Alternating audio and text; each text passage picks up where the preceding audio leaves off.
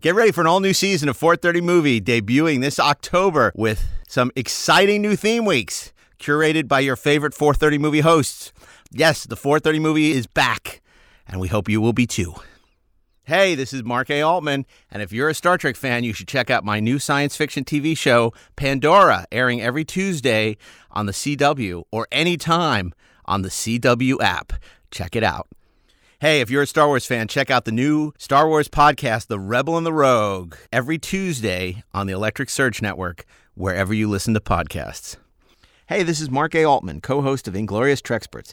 If you're a Star Trek fan who thinks you know everything about the history of Star Trek, check out my best-selling 2-volume oral history of Star Trek from St. Martin's Press, The 50-Year Mission, available wherever books, digital and audiobooks are sold.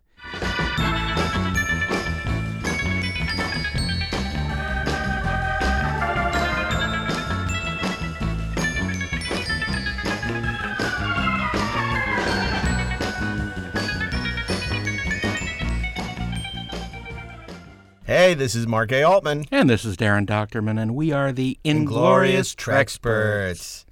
The Sci-Fi Channel explores the ultimate frontier. The Sci-Fi Channel's mission to expand the horizons of Star Trek, one of television's landmark series, to seek out a fresh generation of viewers and loyal fans, to boldly present the 80 original episodes like no other network has presented Star Trek ever before.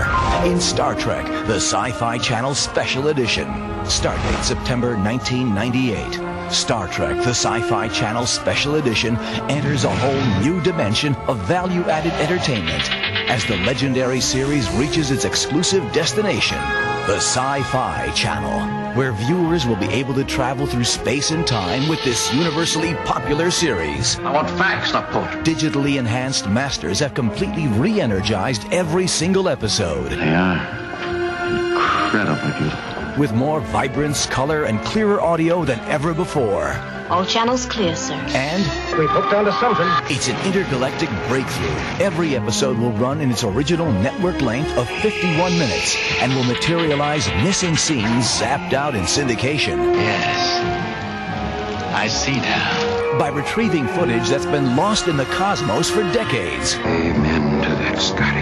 A galaxy of cast members and guest stars will be on deck to reveal what life was like aboard the Starship Enterprise. It's quite a nice role. Really an incredible phenomenon.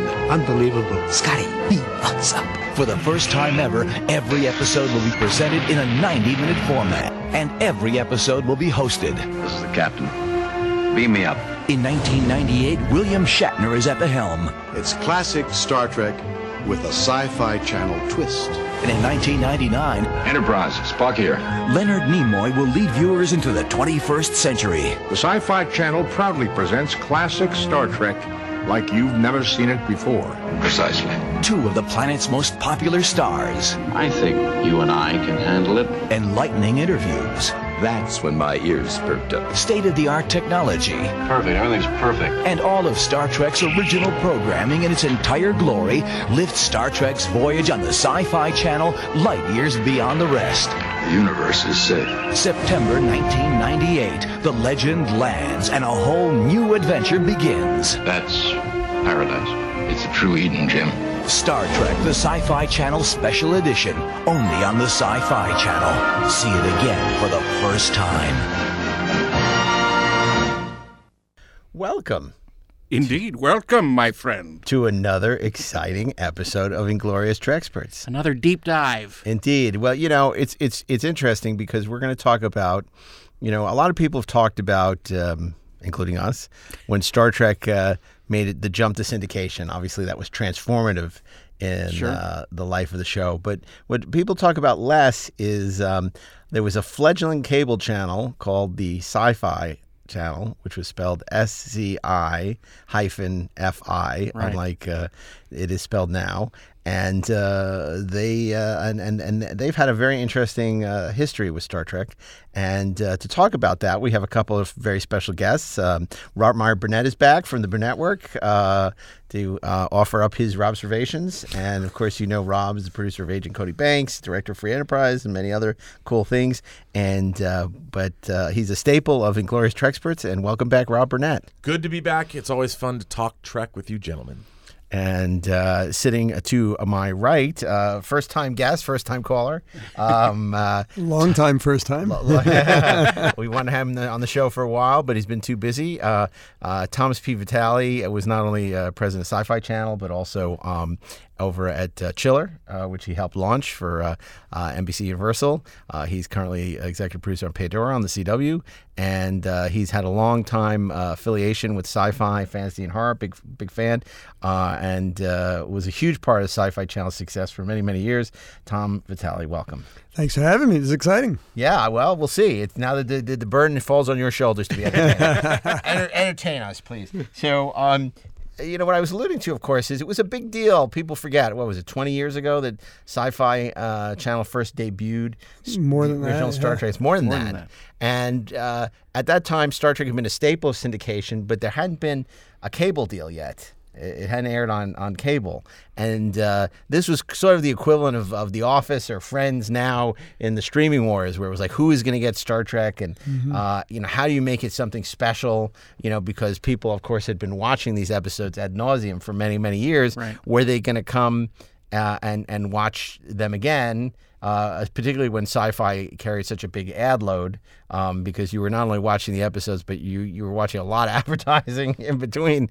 So I guess they had already debuted on home video, but they hadn't yet aired on cable. So can you tell us, sort of set the table for us in a sense, what the cable market was like at the time, the significance of Sci-Fi Channel.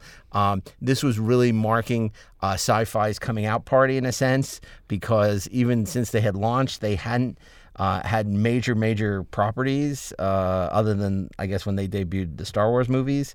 Can you just sort of take us back? So Sci-Fi was supposed to launch in fall of 91, and it was set up as an independent cable channel. And back then, in the late 80s and early 90s, a lot of cable channels were still launching independently. Mm-hmm. Just people who had money just started a cable channel. But the market was shrinking in that way, and big companies were getting involved. And Sci-Fi was bought by USA Network, and we were launched with as a sibling channel to USA, which had been on the air for at least 10 years, maybe a little bit more at that time. And USA was half owned by Paramount and half owned by Universal. Right. So we launched in fall of 92, and I joined the network soon after the launch. And we had some big properties. We had, I guess the most classic property we had was Twilight Zone. We had gotten Twilight Zone. We had a lot of Universal properties. I mean, Universal has such a great, you know, history of science fiction, fantasy, and horror programming. You know, we had Battlestar Galactica, the original, and Buck Rogers, and all this great stuff. And we had a lot of other programming. Doctor Who did well in the early days, but we didn't have Star Trek. And the cable operators, the people who carry the channel, the people you pay your monthly bill to, whether it's Comcast or it's, you know, AT&T, whoever it is, they would keep asking, when are you getting Star Trek? When are you getting Star Trek? And that was a big deal for us to get Star Trek. And we had to buy it from one of our parent companies, which was Paramount. And you can't just say, well, you own us, you'll give us the program, or you'll give it to us for free because you own us. It doesn't work that way because there's profit participants. Right. And because Paramount's a separate division, they have to make as much money as possible on everything that they sell. That's the sales folks' job, is to sell things to the highest bidder. And that's why there have been a lot of lawsuits recently about self-dealing, where like the Bones lawsuit and stuff, where studios are selling to their own cable channels at a lower cost, and the profit participants are suing over that. That's right. And in this case, they wanted to play it the right way, and they had to take it out to the marketplace. But even before then, it wasn't available because the show was in syndication from before Sci-Fi launched. Right. And those deals have a certain period of time. You know, it's a 5-year deal or a 10-year deal or a 2-year deal, whatever it is. It wasn't allowed to be sold anywhere else. When they finally decided to make a cable deal was when the syndication deals ended. And then they went back and renewed it in syndication, but opened up the window and said, but we're going to have a second license deal with a cable channel, right. A second quote-unquote window. They call them windows. So it was finally available. We launched in 92. Star Trek wasn't available to us until the late 90s. Mm-hmm. So we did a lot of internal negotiation with Paramount to get the show.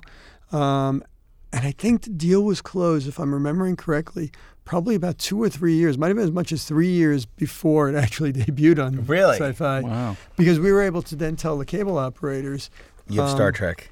We have Star Trek. And back then, if you'll go back to the early 90s, now there's a handful of cable operators that control 90% of cable, and mm-hmm. they have 4, 5, 6 big companies that control most of the cable in this country, phone, internet, cable, mm-hmm. all of that. Who you get. But back then, there were a lot of little operators, tons of little cable operators that might be in one town, or there'd be a company that gave cable to 2 different towns. Right. Over the years, they get all eaten up as these other companies. Well, and this just started with a guy, Barry Schulman, who just had an idea, right? Sci-Fi Channel. It didn't start. Barry was our first head of programming. The founders of Sci-Fi Channel was Mitch Rubenstein and Laurie Silvers. I still remember those names. They were cable investors. They invested in actually cable systems, not cable networks, but the systems. Always the people put the wires down right. that deliver cable to your house, the right. infrastructure.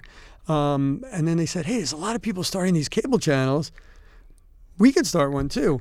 And they had this idea of starting Sci-Fi. Meanwhile, it costs a lot of money. It's hard to start a cable channel. And a lot of the distributors who own the programming were saying, well, we have our own channels.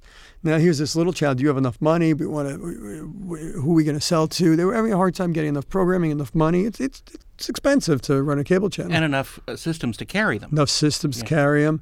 So they decided that they were going to sell out.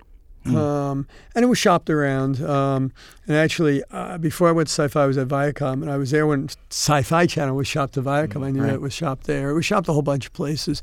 And Kay Koplovitz, who was the founder and chairman and CEO of USA Network, so she goes back to the 80s at USA. Kay had always wanted to do another channel. She wanted to expand USA into another channel. And she had tried a few different channels. And then when she saw... And now, in the cable business, like, there's groups that own 5, 10, 15 different channels. Sure. But back then, there were a lot of, like, you own one channel, you own one channel, you own one channel. When Sci-Fi was offered up, it was the perfect channel for USA to get on board with, because Universal, one of our owners, had this great library of science fiction movies and series, sci-fi, horror, and fantasy. And so did Paramount. And Paramount obviously had Star Trek, which was the jewel of the genre, the crown jewel. So it was a great marriage, bringing Sci-Fi Channel into the USA world. And USA also had the relationships with the cable operators, the infrastructure, so they were able to get us launched just 1 year later than the original investors were supposed to launch us, which was great. So we got up in 92. But again, we didn't get Star Trek until the late 90s. Yeah, people don't realize, I mean, at the time, the big sci-fi priorities were Twilight Zone and Star Trek. That was it. There was this pre-X-Files. This was certainly Star Wars being a TV presence. It was a black hole, if you will, of content. There wasn't a lot of sci-fi that meant anything. Sci-Fi Channel was the first channel anywhere to launch, to air all 3 Star Wars movies back to back to back. USA had the rights to them, and the company... And it was a really smart move. The people running things at the time said, you know what, USA can air these separately. We won't do a marathon yet, because coming soon, it was like coming right around the corner, it will be the launch of Sci-Fi. We will launch Sci-Fi with Star Wars, and we'll run all three at once when they all come in, and it'll be first on Sci-Fi. Because when you're launching any new business, whether it's cable channel or a new breakfast cereal, you want to make some noise. Now you make noise on social media. You get people to talk about you. Back then, you wanted to get press. You wanted to get people to write about you in something called newspapers. What are those? So we got attention for running the first 3 Star Wars back to back. Here's that. I know it's not Star Wars podcast, but a quick little side story on that. There was debate internally, because remember, this was the early 90s when Sci-Fi launched. Do we run the Star Wars movies in a 4:3 aspect ratio, pan and scan, or do we run them 16:9, letterboxed? Right. And there's a lot of research that went in, and I was more of a purist. I said, we got to do a letterbox. We'll get even more press for that. They're like, we're already getting press for running them back to back to back. Let's not turn people away yet. Let's wait and hold the letterbox for later. Let's make the big premiere, right, the 4x3 pan and scan, because 70 or 75% of TVs, maybe 80% of TVs back then, were 4x3 TVs. Yeah, yeah, right. And people weren't used to the black bars on the top and bottom. Yeah. But that was something that was talked about only like 25 years ago. Exactly. And then eventually we did run them letterbox, but the premiere was just pan and scan, 4x3 ratio, right, old, almost square TVs, and you know, not the theatrical look. Horrible transfers. Yeah, it was, but not at the time. It was like, wow. Well, at the time, you know, conventional NTSC television looked terrible for everybody. Yeah. And we didn't realize it. It's only now when you go on your cable system and turn to the SD channel just for fun and look at something. That's what we used to look at. So, so tell us about, you know, so Star Trek, you're making a deal. You're getting Star Trek. Again, this has been something that's been, you could argue, overexposed. How do you make the Star Trek something special? So when at that time, I was the acquisitions director. So part of my job was to make these deals, to go out and talk to every distributor. Everyone had programming and watched their stuff. If I didn't know it, you know, a lot of obscure things, foreign programming, and make deals for that stuff. And also call up distributors and say, hey, what do you got? What's available? Is this show that I love available? Our head of programming was Barry Schulman, and he had the exact same question you just had. This is great. And he was the guy going out and touting it to the affiliates and getting everyone really jazzed about this. But how do you make it special? Because it has been all over the place. Yeah. And the other thing we want to do is... And Next Generation has kind of, at that time, Next Generation was on. It was very successful. It had somewhat, in a lot of minds, overshadowed the original Star Trek. That's right. And that became, you know, obviously a lot of meetings, a lot of conversation. How do you make this special? And one of the things that Barry came up with was this idea of having these hosted wraps. And of uncut episodes. Uncut episodes, which we'll get into what that meant. But it was also these hosted wraps with Shatner and with Nimoy. And those two gentlemen had a... kind of an agreement, like a favored nations agreement between two of them. So if one did something, the other would do it. They get paid the same, all of that. So they both decided to do this, and they both prepared what they wanted to say, and they both had very different takes on the material. I remember Barry talking about this to me. And this was really Barry's brainstorm to do this. So now the question is, how do you get these wraps to run in the hour and maintain the same amount of ad time? We had the same amount of advertising on Sci-Fi as Star Trek had in syndication. So we were able to just take the syndicated cuts, which were already probably 3-4 minutes shorter than the original cuts. Yeah, even more. Maybe. So we didn't cut them any further. We had the exact same syndication. That's what it's just cable syndication. It was all the same. That's what TV at the time, the length, just so everyone knows, TV, commercial television, every decade probably got, you know, from the 60s through the 90s, got like 30 seconds, 60 seconds, 2 minutes shorter. And just keep adding time. Look at any network, and now they've all kind of topped out, and they can't add any more. And the affiliates that carry them won't let them add more ad time. Right. So you basically have, in like a 2-hour block, you probably have about 30 minutes of commercials, 35 minutes of commercials, something like that. So we were running the same length as syndication, and that's what our budgets are on. This many commercials is how you make your money back for what you spent on a show. So how do you add in 3-4 minutes of reps? And then we started talking, hey, maybe we can run Star Trek uncut, put everything back in, get the original prints. We'll have we'll get remastered, the best prints possible from Paramount. Original 53-minute cuts. Original 53-minute cuts, which have not been worn out, because those prints get worn out in syndication. Because a lot of the prints that you would get in those days on cable, they weren't digitized, right? You'd get the prints off of some station in Cleveland. Right. There's the the least beat up print we have. That's what would get mailed to any cable network, just any cable network of any show. Sometimes 16mm prints. Sometimes 16mm or old 1-inch tapes. Right. These tapes, and you know, anyone who's old enough to have had like a cassette player, you run a tape a dozen times, it wears out a little. You run it 24 times. A little bit. Now imagine that same tape running in syndication for 20 years, and each episode airing 3 times a year, 4 times a year, on some shelf. Gets a little ratty. Some station, and a lot of those stations aren't like these fancy offices with great storage. They're trailers and shacks and you know, bad air conditioning and everything else. So those are the prints. But we said, no, we're going to get the 53-minute prints. We're going to get remastered. They're going to look beautiful. and then we'll put the 3 or 4 minutes wraps right. in. And now you do the math. Does that fit inside of a 90-minute block? Does it fit inside an hour block? Can't fit inside of an hour block right. unless you're doing no commercials, which right. obviously you can't do. Or do you do an hour and 15-minute block and try to squeeze it all in there?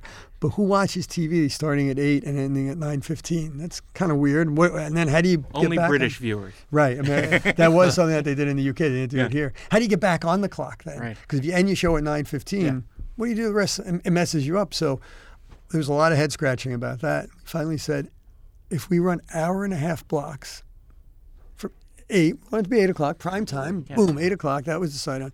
8 to 9:30, we can get the wraps in, we can run these uncut episodes, and we'll go and have to add a few extra minutes of commercials just because you can't fill out the full 90 minutes. Yeah. I think, I'm not doing the math in my head now, but I think it probably filled 85 minutes, 86 right. minutes. So in that 90 minutes, maybe you added an extra 3-4 minutes commercial, which is probably what the commercial load is now. Right. right, right. But back then, it was just a little heavier.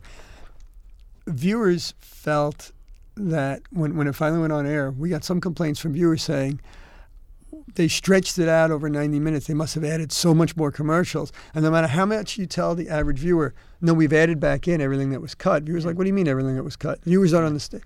Because mm-hmm. That hadn't been seen since 1971. Right?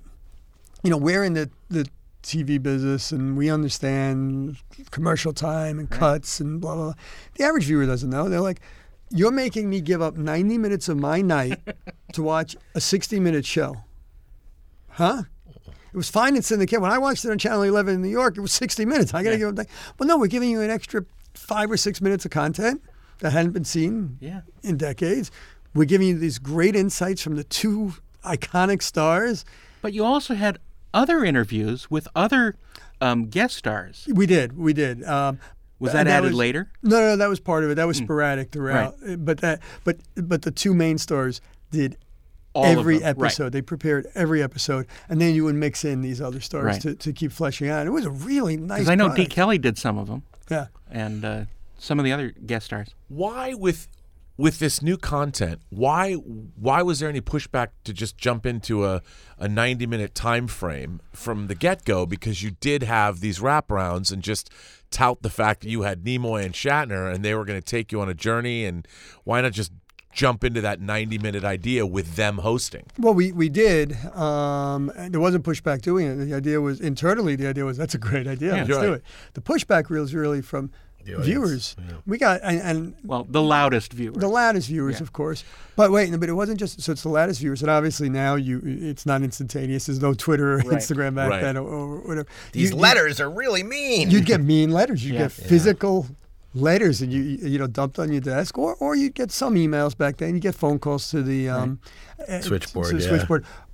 Or I'd get phone calls to my phone directly because smart viewers knew exactly how to get through the switchboard. It was a different time then. It was people.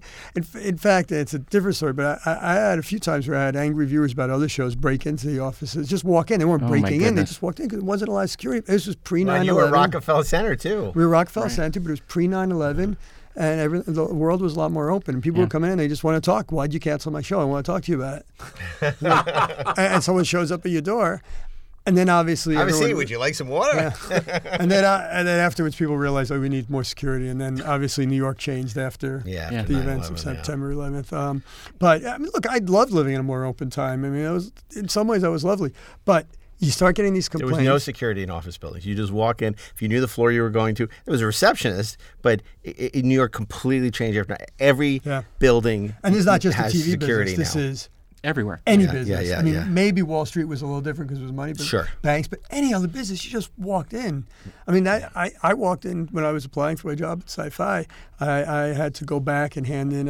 I was given Barry Schulman gave me a project to do. Well, you get projects, even you analyze the schedule and stuff. I decided I wanted to deliver it in hand, so I could put my face in front of his face again. Right. So instead of mailing it to him and writing on an envelope and licking a stamp because there's no email or something like that, I just walked into the office, walked over to his office a week after he assigned me a project and handed it to him, shook his hand, smiled, made eye contact. Mm-hmm. Obviously, anyone listening to that now, you'd be arrested doing something like that. Right. When I did it, Barry was like, hey, good to see you. Thanks for getting this to me so quickly. Right. Yeah, yeah. I mean, it just... It was a nice time. Yeah. Even though it's more convenient now with social media and email, it was nice. And that look someone in the eye. What I loved about that is at the end of the year, you would always have people come in with Christmas gifts, you know? So, like, you know, people would just walk in. There was no security or anything. So you would just have, like, you know, I mean, I worked at a talent agency, so we'd have clients and people that would just come in with these giant gift baskets. And, like, that 2 weeks before Christmas, it was common that people would just get you gifts. So, you know, they come in with alcohol and they come in with fruit baskets. Which has also changed now because you can't really get gifts in that way when you work in a lot of companies. Nobody gives gifts anymore. Because there's all sorts of rules about that and government rules and then company rules not to see like you're doing anything untoward. Yeah. I mean, I don't know anybody who made a business decision based on how big the basket was. No, you just appreciate that. You just said thank you. You shared it with your other office mates. But it does have the appearance of impropriety as the world changed. I guess that was post some of the scandals and Wall Street scandals and stuff. So everything changed. Let's get back on the lawn. I was just going to say, let's get back on the lawn and talk about Star Trek. So, all right, the pushback actually, you get letters and stuff. And in the old days, you say one letter, someone taking the time to write a physical letter, represents the opinion of 10,000 people. 10,000, and who knows what the real stats are in that. But obviously, it is representative in some way, but the main thing is the Nielsen ratings. If your Nielsen ratings start to go down, if they weren't, you know, and people like, so you have people telling you they don't like this, and the Nielsen ratings are showing that, you know, they're not really into it. So the question for us became, are they not into it because it's a 90-minute block and it's just too much commitment for them to watch something that they used to watch at 60 minutes? And you know, most people, not purists, so the average viewer doesn't care about getting those 5 or 6 minutes back. Right. Or is Star Trek not a primetime show for sci-fi because it's been around the block so much? And are we better off with other shows? Are we better off with something, you know, movies? Are we better off with Star Trek in the afternoon or at 11 o'clock at night or midnight? And you have to be careful because if you pay a lot for something, you want to put it in Prime where the ad rates are the highest. Sure. So you have to do all this analysis. Why are the ratings there? Do you put more promotion against it? Do you put more on-air promos, those 30-second bits telling you to watch it? Do you do more of that? You try, obviously. You know, but what's the answer? The answer is it didn't work. It didn't work. The ratings we could not save. We did more promos. It didn't work, and we had to pull it from Prime. And then we tried the longer versions at a different time period. Still didn't work. And then we went back to 60-minute versions, and it settled in at a decent number. Yeah. Unfortunately. I mean, you got to remember that, and we would try to do stuff for the purists, but you got to remember that you're also programming for a larger audience. Right. It's called broadcasting. Broadcasting and broad audience. That's what's great about, you know, the world we live in now in terms of you can get anything you want in any length you want the narrowcasting. So a purist can actually explain to the broader audience why this is better. Well, and you know, I was going to say, Barry Schulman said, I mean, this is the tragedy of this. So you have the Shatner raps, which aired. Mm-hmm. There were also these Leonard Nimoy raps that never aired. And the irony of it is that Shatner came in and basically did whatever they told him to say. You know, he came in, and I remember he tells the story about wearing a plaid jacket, and he said, you can't do this. And he says, why can't I wear this? You're going to tell me what to wear. And he says, because it's going to moray, because this plaid jacket. He says, oh, okay, fine. So I'll go get another jacket. So, well, you need a couple. He's like, why do I need a couple of jackets? Well, because every night it's going to air, but even though we're recording all these in like one day or 2 days, it should look like you came in and have multiple. He said, I'm just going to wear this jacket. So, so that was the whole Shatner thing. Leonard came in, done all this research, had all these notes, had prepared. And actually watched the episodes again. Change of clothes. You know, he was like the scholar of, and of course his never aired, and apparently he was furious. Of course. At the same time, we got to go to one of the cool things because Barry Schulman had made a relationship with Leonard Nimoy, who was doing something called Alien Voices. Do you guys remember? Yeah, sure. Sure. The radio shows, the audiobooks, yeah. And those were great. So we got invited to some of those to see them live in person, and then some of those aired on Sci-Fi, radio on television. Again, it didn't get a rating, but if it's a one-off, but you know what? If it's a one-off, every channel, every network will do special things just for press and to make the fans happy. You want to make your broad audience happy and your fans. So we were very proud to air the Alien Voices. It was never a regular series, but as a sporadic special, it's cool. But to be fair, at that point, when I first heard that Star Trek was coming to Sci-Fi Channel, my cable company didn't offer Sci-Fi Channel, and I didn't know anyone who had Sci-Fi Channel. So it was only at the very last minute that Sci-Fi Channel was picked up by my local cable company. Yeah. So I think the saturation of Sci-Fi Channel throughout the country was relatively low at that point. It takes a while for any channel to build. Sure. And get it. There are channels that figured it out early on. Some channel. So, and we're not getting into too many of the business details. When you have a cable channel, the cable operator gives you money. So let's say, you know, a quarter a subscriber, whatever it is, 50 cents, a dollar, a dime. It depends how big the channel is. It could be $4 or $5. Like ESPN is a lot of money because sports is so financially worthwhile. So let's just use a dollar or use a quarter as a round number. Right. You get a quarter for every subscriber. So it costs the cable operator, the people who lay the pipes, money. Right. Of course. So if they have 1 million people, they got to give you a quarter per month per user to add your channel. So they want to make sure that if they add your channel, it's worth the money because it'll get them more people. Right. Exactly. And remember, not everyone had cable back then. Cable wasn't saturated in the whole country. I mean, you know, in the 80s, cable was probably 10, I mean, you could find this online, it was probably 10, 15, 20%. And it built slowly to where it was maybe 5 years ago before the cord cutting happened to close to 92, 93% of the country. Now it's back down again because of cord cutting. Yeah. But so there had to be a channel that offered enough for the cable operator to add you to their systems. And it took. There were a couple of channels that figured out, like a few years after Sci-Fi launched, there was a new thing where cable channels would say, "We'll pay you." Right. So for the first 5 years, we'll give you $5 per subscriber per year. Right. And I think, and it's only from memory. I'm sure it's on the web, but I think FX did that, and that's how they got like massive, like distribution right away. You know, and then they were paying to play. They were paying to play, which was completely legal, and it was a great deal. And then in year 6, you start paying for it because at that point they knew they would have built up an audience. Exactly. Now, I was just going to say there was a pretty extensive web component to the release of the episodes. It was a very elaborate website with experiences and games and things like the. And it was very early, and very few people had. I mean, we were Sci-Fi was way ahead of the game. They had this thing called the Spock Exchange, where you registered in. You remember that? Because I played it, and I made a lot of fake money in it until the thing crapped out and lost my whole account. Do you think that, like you said, you guys were pretty forward thinking, and the idea of, with the rise of DVD, you saw a lot of special features, and there was more documentary. Like, you guys were really ahead of the curve. Trying to bring that to television. Well, yeah, by presenting. Yeah. If you had done it a couple of years later, people might have been used to seeing. To have Shatner and Nimoy host from a documentary perspective. No, we did. See, we did. Up until that time, we did plenty of hosted wraps all the time. We would host movies. So you would take old B-movies. And you put them in like some kind of horror Elvira Week. So we did tons of that stuff. We would theme movies. And a lot of times we do it just because it was fun and it's a way to freshen up an old movie. Mm-hmm. And sometimes we get press. I remember once we had a theme, 5 weeks. I mean, 5 movies, 5 in 1 week. You know, each night, Monday, Tuesday, Wednesday, Thursday, Friday. And we had the actress Sandra Bernhard host them on these luxurious couches, and she was doing. You know, it was a whole gag. It was funny. But she was wearing dresses designed by the designer Isaac Mizrahi. Mm-hmm. Why? Because that got us off the TV pages and into the fashion pages. Sure.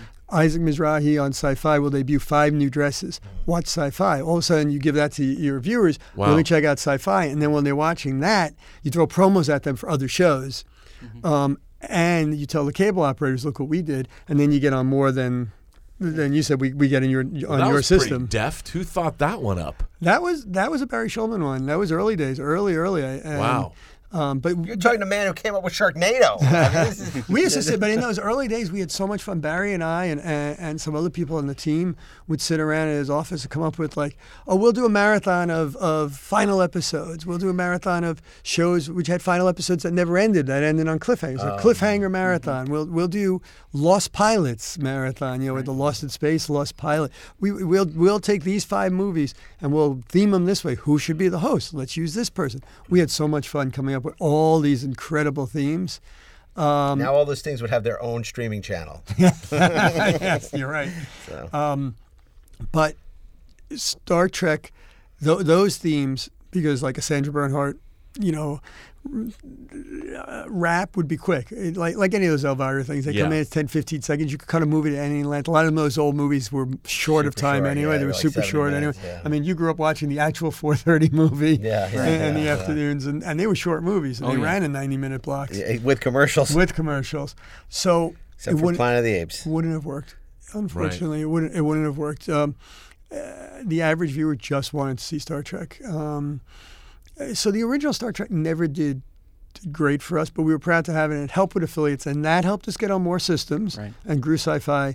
And the thing that grew Sci-Fi the most was the miniseries that we did, Steven Spielberg Presents Taken, which was under Bonnie Hammer and Barry Diller, who owned the network.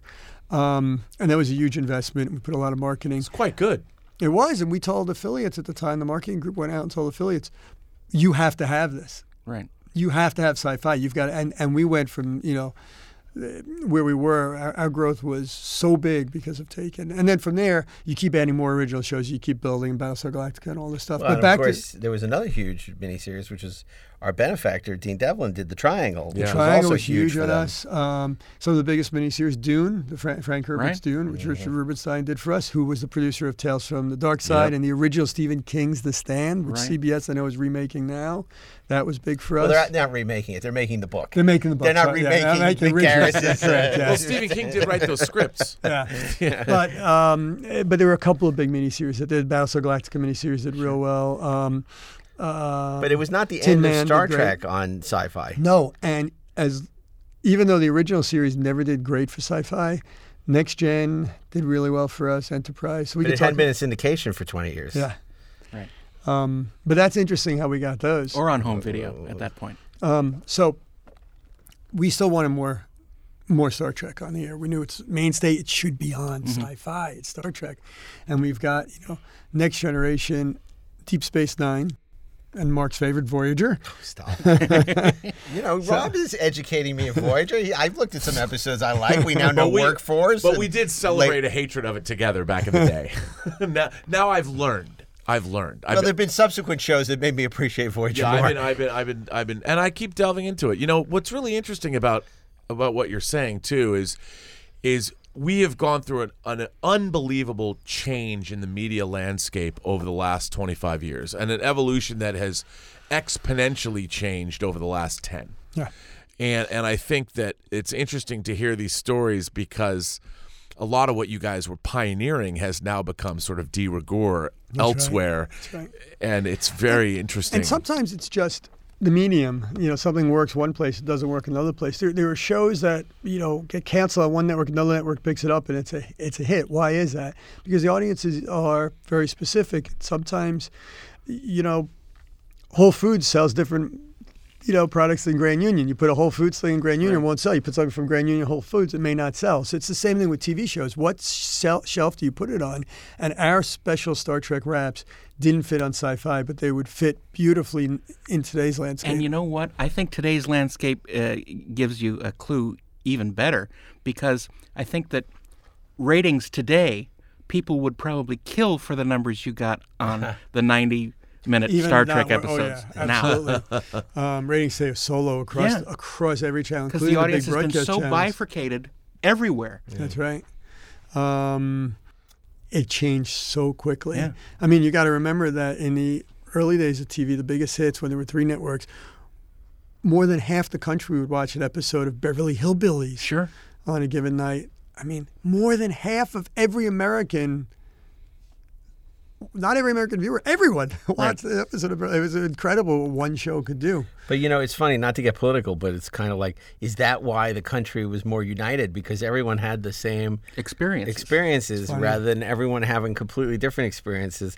And you know, I think that's a very good point. I agree with that. We've talked about that before, and I think it's so right on the money, right on the nose, that you don't have the same kind of shared experience, same cultural shared experiences. When I was a kid, when you guys were kids, you would go to school the next day and everybody would have the same reference. Correct. Everybody would talk about the same show. $6 Million Man. Right. Or the James Bond movie, as we've talked about a million times. Yeah. Or a catchphrase. Somebody would say something on a show. Where's, you know, dynamite. The first time J.J. Walker said dynamite, everybody said it in school the next day. Yeah. Now, I asked my kids. Up your nose with the rubber hose. I mean, Connor was a huge thing. All that, but I would ask my kids now when they go to school. You know, we see something on TV.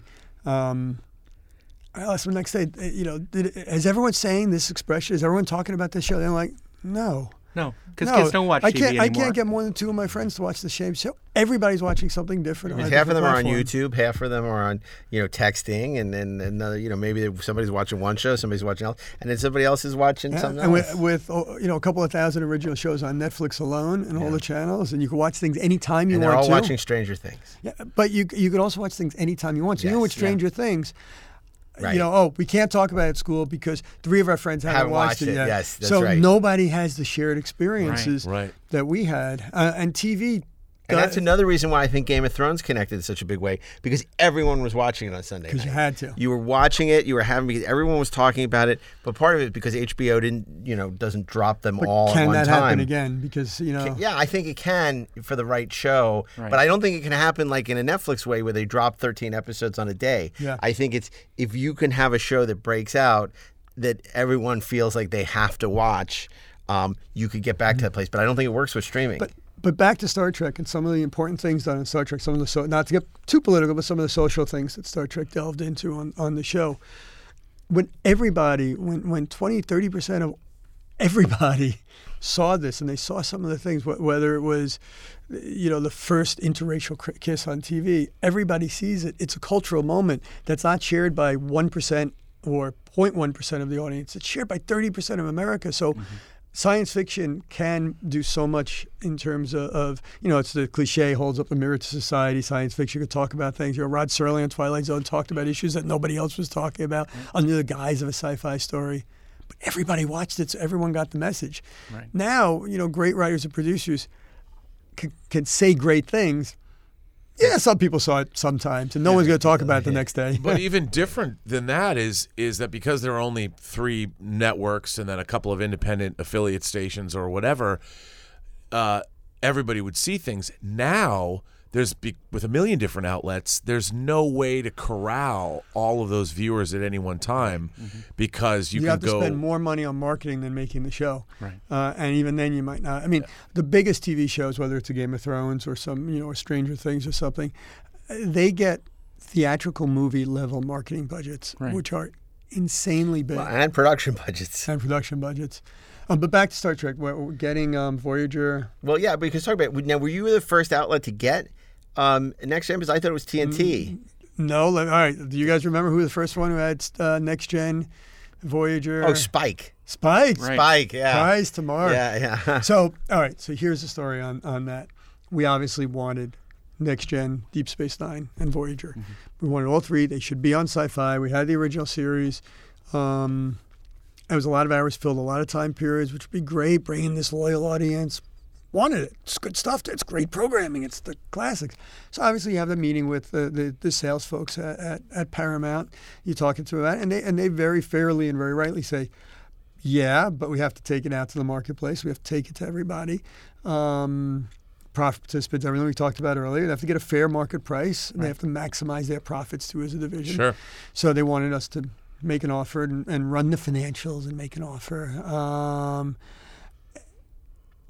And, all the other networks, whether it was TNT or other networks, would do the same thing. But who owns Spike? Paramount. Yeah. Paramount owns Spike. So what they basically did is Spike just came in, and they corporately they decided Spike, which at the time had just become Spike being, before that it was TNN, the national network. Right. They decided, and Spike was supposed to be a male-oriented network. Right. That was the thing about Spike. And Star Trek, they figured, was more male than female in terms of viewership. So we're going to help use these three shows, each with a lot of episodes, more than the original series, to help be the backbone programming on Spike and help them launch Spike. So basically, corporately, they decided, we don't want any lawsuits from any participants. We want Spike to pay a real price.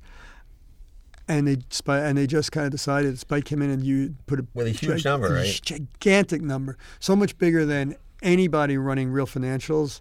Even if you're on Real Financials, they said, okay, well, this is a good loss leader because it's Star Trek, so well, it's worth X. We'll do X plus 20%. They came in with... and, you know, obviously those numbers, I mean, they were sort of published in the trade magazines right. at the time, but it was all rumors. You saw different numbers. But they were all, like, just gigantic numbers that every network, whether it was TNT or Sci-Fi, were like, yeah, okay. Yeah, there was no way we were going to outbid them, yeah. And so that was the kind of internal deal that actually is great for profit participants. Yeah. You know, right. So you don't want to get... You know, if you're the studio, you don't want to get sued. You're not going to get sued over those numbers. Right. So they had it first. They had it for... you know, their full term, which was, I don't remember exactly. It was probably around 5 years. And then afterwards, they did okay for Spike. Next Gen did the best for Spike. Right. But if I remember, Next Gen and Deep Space Nine and Voyager didn't end up on the same network initially. I mean, the Spike didn't get all of them, did they? No, they did. They were rolled out at different times. Mm-hmm. It just had to do with because each of those shows started at different times. Right. So like Voyager wasn't available for syndication right, for the window, yet for that window because it started like 7 years later or whatever it was. Mm-hmm. You know, so eventually they had all three at the same time. It's just whenever their contract let them start it. But by the time Voyager started, they had already worn out on them. Mm-hmm. Next Generation and Deep Space Nine. So Sci-Fi was able to come in and get those shows afterwards. We still wanted them. They would fill a lot of time periods. Mm-hmm. They'd look great on air. But obviously the price would be different because they had kind of been, you want to talk about running the sprockets off of these shows in syndication. Mm-hmm. Now they were in syndication and on Spike. Spike ran them a lot to try to get their money back, right. which I'm sure they overpaid and had to take a loss on it. I mean, I don't know their financials. That's but why they're not around now. They became Paramount Network now, which is more female-oriented, interestingly. Yeah. But they ran it a lot. So we were able to get those shows at a proper price, a proper deal. Well, and I'm curious because I know that, well, Next Generation did very well for them. Deep Space Nine and Voyager did not. Correct. And when it came to Sci-Fi, Next Gen, even though it was the oldest of the three and the most, quote-unquote, worn out, still did the best. Mm-hmm. Deep Space Nine is a harder show to... run in repeats to run in syndication because it's serialized. Right. Look at so much of today's television serialized. Most of those serialized shows don't do well on cable or in broadcast syndication, in repeats. Right. Because not everybody's watching every show every day. Right. You lose track of what's going on. You don't know. The shows that still do well in repeats are either sitcoms, you know, Big Bang Theory is huge in repeats. Seinfeld's still running in repeats very well. Or the Law and Order type shows. Sure. You know, self-contained stories. Self-contained stories that are predictable, maybe easier for older viewers who watch more repeats than younger viewers.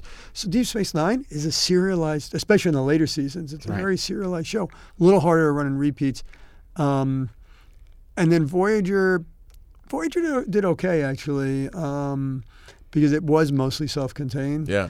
It never did on any channel, if you go back and look at the ratings, it never did Next Generation numbers, either as an original or in repeats.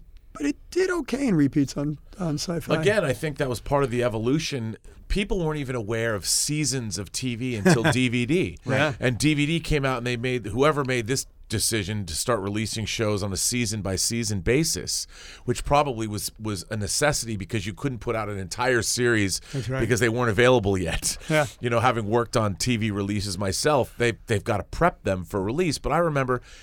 nobody ever talked about seasons of shows. And then they're like, I just got the 5th episode of The Simpsons on DVD for Christmas. You know, it changed the whole landscape, and suddenly people started thinking about television. Now you go to a streaming service, and it's all season one, season two, season three. So back in the day, no one even knew the difference. Well, think about how shows were made. Again, getting off Star Trek a little bit, but how shows, no one even cared about the continuity of what happened in season one versus season two. I mean, Mark and I, we've talked about this, the Odd Couple. There's like 3 different episodes about Felix and Oscar met for the first time. Right. There's no consistency. Barney and Fred, there's countless ways these guys met for the first time and met their wives for the first time. No, didn't we do something like that? I can imagine all different writers. Yeah. Whoever was hired that season. Continuity. No one went back and looked at here, watch one episode and write that. Right. I mean, there was no continuity. And now television is But I mean, look, people used to complain about television being junk. You know, you had a lot of bad shows. Movies were so high in terms of how they were, you know, regarded. TV was regarded as junk. So getting a show like Star Trek in the 60s that was that smart and that good, I mean, that's rare. I mean, I think you count probably on both your hands the number of great, smart television that's lasted from that era. You know, right. Star Trek, Twilight Zone... Give me a few others. Not many. There are not many that have, you know, now you have stuff like MeTV and you have some of these which channels you like that specialize in nostalgia TV. But, you know, the stuff that is in heavy rotation, you know, you have I Love Lucy, you still have Star Trek, but, you know, there's not a lot of these shows. Not a lot. I mean, I Love Lucy obviously was groundbreaking and brilliant in so many ways, and that and Lucy and Desi started syndication, and they owned and obviously produced Star Trek, and syndication was Desi's idea. Yeah. So, you know, again, there's a handful of shows that stand the test of time, and because you would never thought you'd see the day where Gilligan's Island and Hogan's Heroes weren't like, or even the Brady Bunch weren't shows that everyone knew and were in cultural touchstones. And I'm glad to see that, you know, the Brady Bunch renovation, I guess, did very well. Mm-hmm. Yeah. But, you know, I don't think kids, for the most part today, they certainly haven't heard of Hogan's Heroes. Most of them don't know Gilligan's Island and the Munsters and Addams Family. Well, we'd come home from school. You know, there would be a 3-hour block from 3 o'clock to 6 o'clock on our local indie station. So where you got Lost in Space at 3 o'clock, and then Gilligan's Island. And I Dream of Jeannie, and, you know, you watch these shows, and My Three Sons or Leave It to Beaver or whatever. Yeah. And kids today, why would you watch those shows at all? But for us, that was what you do. And because they were repeats, it was okay if you watched the same episode again. Right. But even that was frustrating when we were kids. I remember watching Lost in Space, and for some reason, in the local affiliate in New York, they showed them out of order. Why would you show it out of order? It's a two-parter, and I'm not seeing part 2 on Wednesday, but I saw part 1 on Tuesday. It is much more logical, things are now. But in that vast wasteland, and coming out of the bad sci-fi before Star Trek, they really weren't, you know, great sci-fi on television. Other than Twilight Zone and Outer Limits. How did they come up with this? It's just brilliant what they did at the time, because they really weren't building on much of anything. We should do a show about that. Oh, wait. You're absolutely right. But then after, you know, Deep Space Nine and Voyager and Next Gen worked, you know, the next one was Enterprise. And Enterprise did well for you guys. Enterprise, which was off of... Remember the defunct network? Yeah. UPN? Yeah, of course. Yeah, that did really nice for Fran. We were able to run that one in Prime. So we ran... Well, Next Voyager was something. UPM also. UPN. That's right, Voyager was UPN. Yeah, nobody watched Enterprise. They finally caught up with it. They caught up with it when you guys were running it. Maybe, but Enterprise, we got a lot of plays in prime time. The measure of a successful show is, you know, can you put in a better, quote-unquote, better time period? Yeah. And how often can you run it? You know, there's certain shows... where maybe you put it on one time and then the second time... it just dies. It dies immediately. People, I've seen it and that's it. Lost. Like Lost, something like Lost, or The Sopranos and A&E, you know, never repeated. And they spent a lot of money for that. They spent a lot of money on that. But Next Gen did well for us, and Enterprise we ran a number of times in Prime. There were some real good mainstays. It's different show, but Stargate was a great primetime player. We ran that show. I mean, look, good old TV Guides, how often we ran. TV Guides is a printed magazine. And people love Stargate. This should be our fall preview issue. I mean, the still to this day, I get more people talking to me about Stargate than any other TV show. That show's still running and doing well for Comet, which is one of these D2 channels, one of these smaller broadcast channels.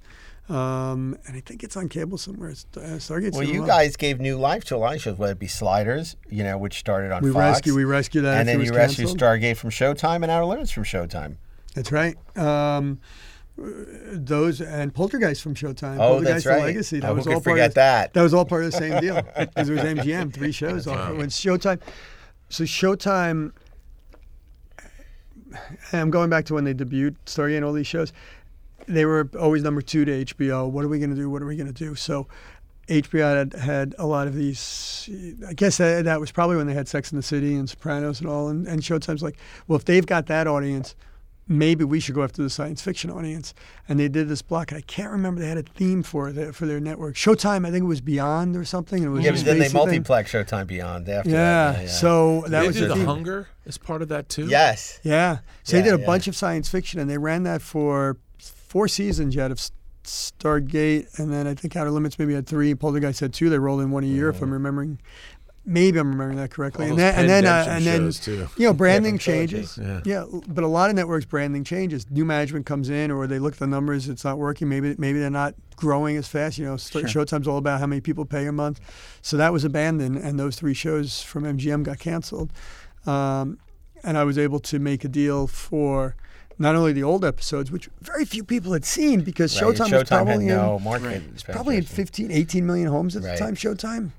So, you know, and there's like 100 million homes in the U.S. that have TV. It's like, at the time, there's probably like 110 million homes in TV. Believe it or not, it's 5 or 10 million homes that don't have a television set back then. Now it's probably higher because people watch on their phones. But, you know, so Showtime wasn't in that many homes, maybe 18 million. So it was going to be fresh programming. And then as part of the deal with MGM, we had an option to make originals of all those shows. So we rescued a bunch of shows. We rescued Unsolved Mysteries as a show. We rescued. Wow. We did an original season of that. We ran unaired episodes of shows that were canceled before their time. Remember Fox's VR5? Oh yeah, there were 3 or with 4. With Laurie Singer. Yeah, there were 3 or 4 unaired episodes. Lost in Space, the original pilot that had never been on TV. Right. But there were shows that and there was a few other shows that. Did you ever look into salvaging Enterprise after it was canceled after the 4th season? No, that was a whole different, you know, at that point. It's interesting because Netflix has done what you guys are doing. I mean, Designated Survivor, which was a network show. Netflix bought it. Lucifer, absolutely. Well, same thing. And there's a couple of others that Netflix has taken. And yet it's also going the other way now. The new One Day at a Time has gone from canceled by Netflix, and Pop TV's picked it up. And the CBS, Norman Lear show. Yeah, and CBS. Well, they own Pop TV, or at least piece of Pop. Back then, every so often a show would switch networks. It didn't happen a lot, but it wasn't unheard of. It happened sometimes. My favorite, of course, is, you know, the original story of how after ABC canceled Batman in 68? End of the 69. Yeah, that, you know, another network wanted to pick it up, but they'd already struck the sets. And that actually is part of the story of Star Trek, too. There had been talk, you know, of NBC wanting to pick up another season of Star Trek, but, you know, the sets had been destroyed, and you know, and then they wanted to shoot a new pilot, and it was like Eugene Roddenberry famously said, "You have 79 pilots," you know, and it would have been too expensive to you know, build these sets, and I mean, just, at that point, Paramount owned it, and they weren't going to spend all this money because what if NBC didn't pick up the pilot, and then they foot the bill for this expensive pilot. It's still kind of the whole striking sets and saving shows. There's still, when your favorite show is canceled, there's still a clock on when you can save it, because either sets do get struck, or you lose your actors. The actors get other gigs, the writers, the producers, everyone gets other jobs. So when you get a show that does come back after a number of years, and you have most of the team, like X-Files that came back after being off for a number of years, that's like a small miracle when something like that happens. Veronica Mars, I was surprised at Hulu. And it's never been better. Have you seen it? I loved it. It was so good, Veronica Mars. I loved it. How about seeing Starzyk get his head cut off? Oh my God, I know David Starzyk from Free Enterprise. I'm like, David. Can I swing back to Star Trek for a second? No, we're talking about Veronica Mars. Yeah, I understand. I love it. Go ahead. They said I was being snippy to you on the internet. I said I'm not being. I said on Twitter that I shouldn't be so snippy to Darren. I said I'm not snippy. I'm just an asshole. That's just the way he is. I love Aaron. It's his way. Darren, whatever his name is. Oh my goodness. No. Oh. Darren, how could anyone say I was being snippy to you? Well, whoever said that. I'm just wondering. I've seen Mark on set. He's never snippy with anyone. Shut up. I'm just wondering if there is any chance of getting those wraparounds that were shot and licensing them and releasing them again. I don't know. I don't know if they exist anymore. They weren't even done digitally. You know, they were done on tape. Right. I don't know if they exist. I mean, I haven't been there in a number of years. I know there's a couple Facebook pages that have taken the recordings that people made off TV and sort of the Shatner ones, not the Nimoy ones. There are some Nimoy ones that came from somewhere. I don't know where they came from, but it's really fascinating. To find them. I mean, Barry Schulman, who's still working in the business, is someone that I could put you guys in touch with. That would be fascinating. Like, no, he wouldn't, because they weren't digital. I know they were trying to.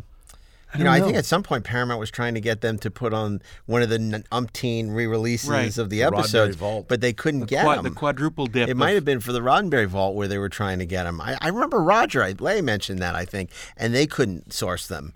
Right. So Roger couldn't find them. Yeah. So. Well, then they may not exist, because they re-released the episodes again. I think the only thing now you can do with those original Star Trek episodes is release them in 4K. Right.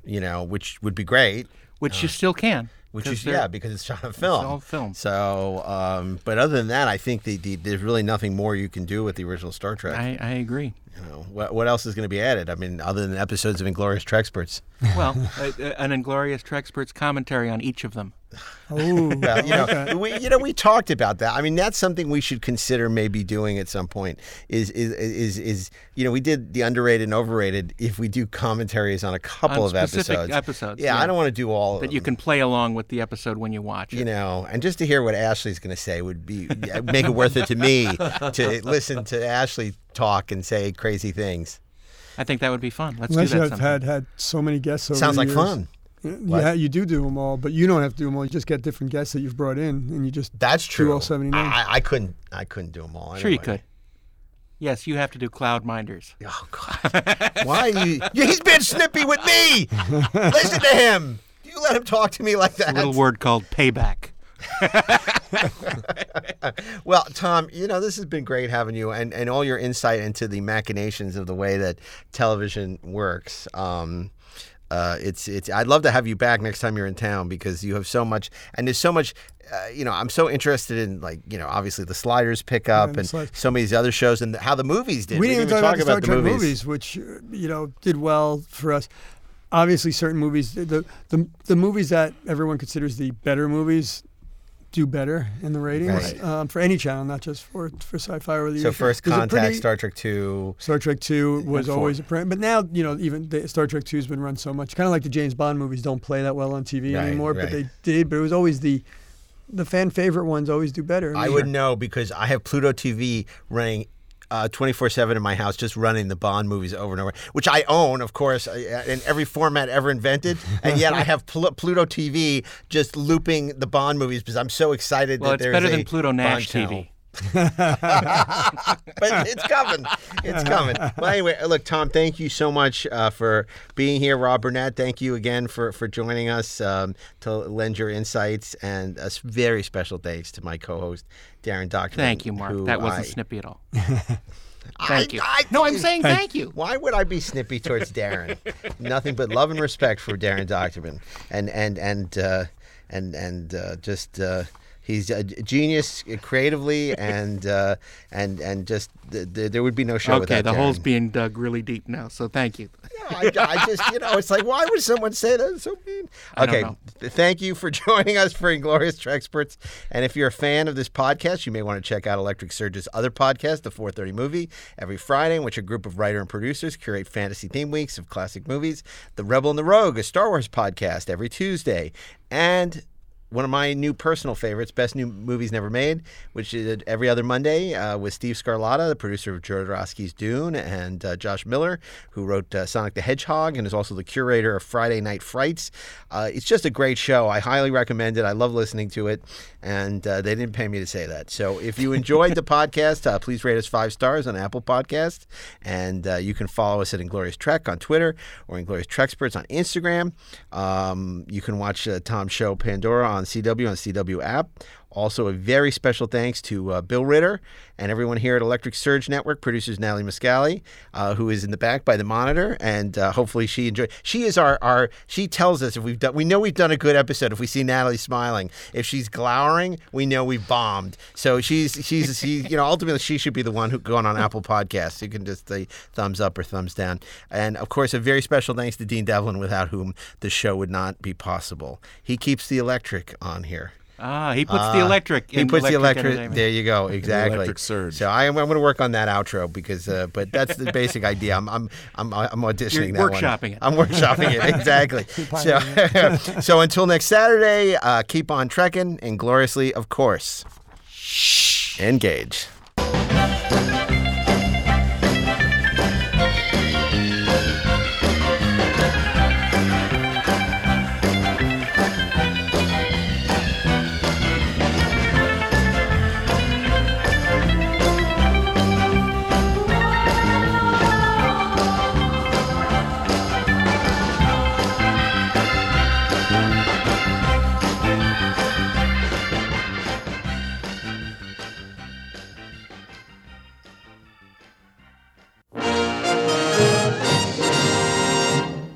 This show is produced by Dean Devlin and Mark A. Altman and is an Electric Surge Network production.